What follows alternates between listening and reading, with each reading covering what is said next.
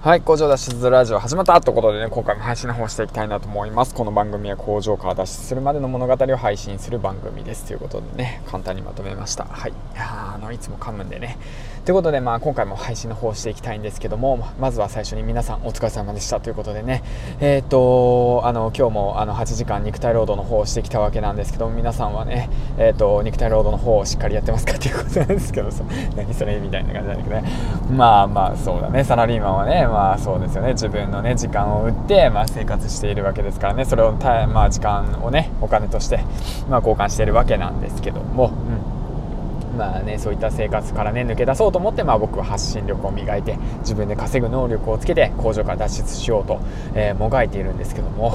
皆さんもコツコツ、やってますかということなんですけどね、聞いてる方たちっていうのはね、やっぱりその副業をやってる方たちだとか、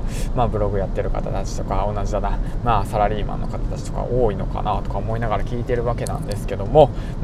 その毎日のコツコツやることでしかね、もう本当世界は変わらないですよ、本当何も変わらないですよっていう感じね、いつも自分に言い聞かせてるつもりで言ってるんですけどね、言ってるわけなんですけども、ですね、連休明けの2日目ということでね、今朝から、絶賛調子が悪くてですね、体がだるいまま8時間肉体労働をして、疲れますわ、疲れちゃいましたということにしたんですけど、でも放送の方ね、発信の方頑張ってやっていきたいなと思います。よろしくお願いしますということなんですけども、で今回なんですけど、今回なんですけども、アフターファイブが、君のやりたいことだということでね、今一度ね、過去にもね放送したんですけどね、そのことについて話していきたいなと思います。よろしくお願いします。僕自身工場勤務で10年間やっているわけなんですけども、なんて言うんですかね、そのやりたい仕事かと言われたらノーで、そのこのまま一生やりたいかって言われたらノーで楽しいかって言われたらノーなんですよね。トリプルノーなんですよね。じゃあどうしてその10年間も継続できたのかっていうことについて話していきたいんですけど、僕自身ね、一日の人生の始まりはね、アフターファイブだったんですよ。アフターファイブ、もう定時で終わって、その定時をどういかに自分のために時間にするかっていうことがね楽しみにしてたんですよね。だから継続してたわけなんですけども、じゃあその自分の好きなことを仕事にすればいいじゃないかっていうそのね考えを今だったら思うわけなんですけど、当時はねそういった考えなかったんですよ。5年前10年前とかはね、その当たり前のように働いて、当たり前のように稼いで、当たり前のように残業してね、そうですね、帰って次の日も仕事行くっていう、そういうのが当たり前、今でもねそういった会社は多いかと思うんですけども、やっぱ徐々にね働き方が変わっていって、今では定時で帰って、その自分の時間を大切にする、副業をするのが当たり前っていう世の中なんですけども、昔はそんな考えではないんですよね。じゃなくてもうかっちり仕事をする、定時で終わっても残業があれば残業して残るっていう感じの働き方がベースなのかなと思うんですけども、僕自身ね当時からね、もうねそのもう自分の時間を大切にしたかったんですよね。だから仕事は仕事、遊びは遊びと割り切って、もう仕事はもう8時間だけ、も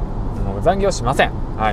お金欲しいけど残業しませんって決めて、でアフターファイブ飲みに行ってたんですよ。よく飲みに行ってた。あとね趣味のねダンスも趣味だったんで、よくダンスもねやったりだとか練習しに行ったりだとかしてたんですよね。それがすごく楽しくてだから今こうやって続けられてるのかなと思いますし、今はねその家族がいるからってことで、家族のために継続させてるって部分はあるんですけども、そのもしリスナーの皆さんで、継続がなかなか難しいよとかね、会社内で困ってるとかね悩んでるっていうんだったら、転職することも一つの手なんですけども、仕事は仕事、アフターファイブの楽しみはねいかに見つけるか、そうなんですよね。そこがね重要になってくるのかなと思いますし、そこからね発展していって、それがもしかしたらあなたの仕事になるかもしれないっていうこともね、その意識してやっていけばいいのかなと思います。だからなんていうんですかね、アフターファイブがあなたの人生の始まりなんですよ。僕の場合だったんですけどね、僕は仕事が嫌だった、サラリーマンが嫌だった、だけれども副業でねそのサラリーマン以上の金額を稼ぐ知識がなかったし、努力もしてなかったんですよ。だけども10年間続けれたのはなぜかと言ってかれた時にやっぱりそのなんていうんだろうな、サラリーマン以外のその楽しい空間時間を僕は持っていたというふうにね振り返って思って、だからそのね、だからなんていうんだろうな、無理に残業しなくてよかったなと上司が言ってくるんですよ。お前残業できるかって言った時に僕は即答してたわけです。あ、やりません、僕ありますって言って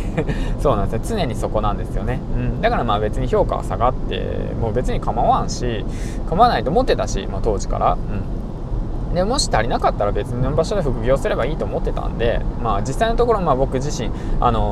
今の職場をしながらその副業の方をずっと継続してやっていたので、肉体労働の方なんですけども、まあ、そういった経験があるからこそ、まあ、なんて言うんだろうな、まあ、もしまあ傾いても、まあ、別に他に仕事あるからいいやみたいな、そのちょっとねそのなんていうのポジティブに考えるようになったのかなと思います。だから何が言いたいかっていうと、仕事で悩んでたりだとか、仕事が行きたくないだとか、仕事が辛いっていうのであれば、なんて言うんだろうな、もう自分で勇気を出してもう定時で上がる、定時で上がることをまず第一目標として、掲げる。その後にその定時で上がった後に自分をなんか楽しいなとか面白いな、ワクワクすることを始めようということをね僕は伝えたいなと思います。はい、というわけで、今回ちょっと熱く語ったわけなんですけども、ということでね、あなたの人生はアフター5から始まるということでね、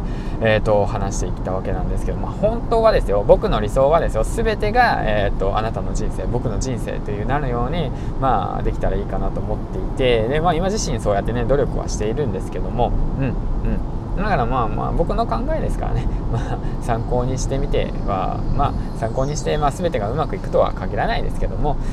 そのなんていうのはちょっと辛いなと思ったら、その仕事以外のことをねしっかりと夢中になれることを考えてみてはどうですかということでね話していきました。はい、ということでね、本日5本目、あと残り1本ですね。ちょっと隙間時間の方を使って配信頑張ってやっていきたいなと思います。はい、では池早さんのいいところを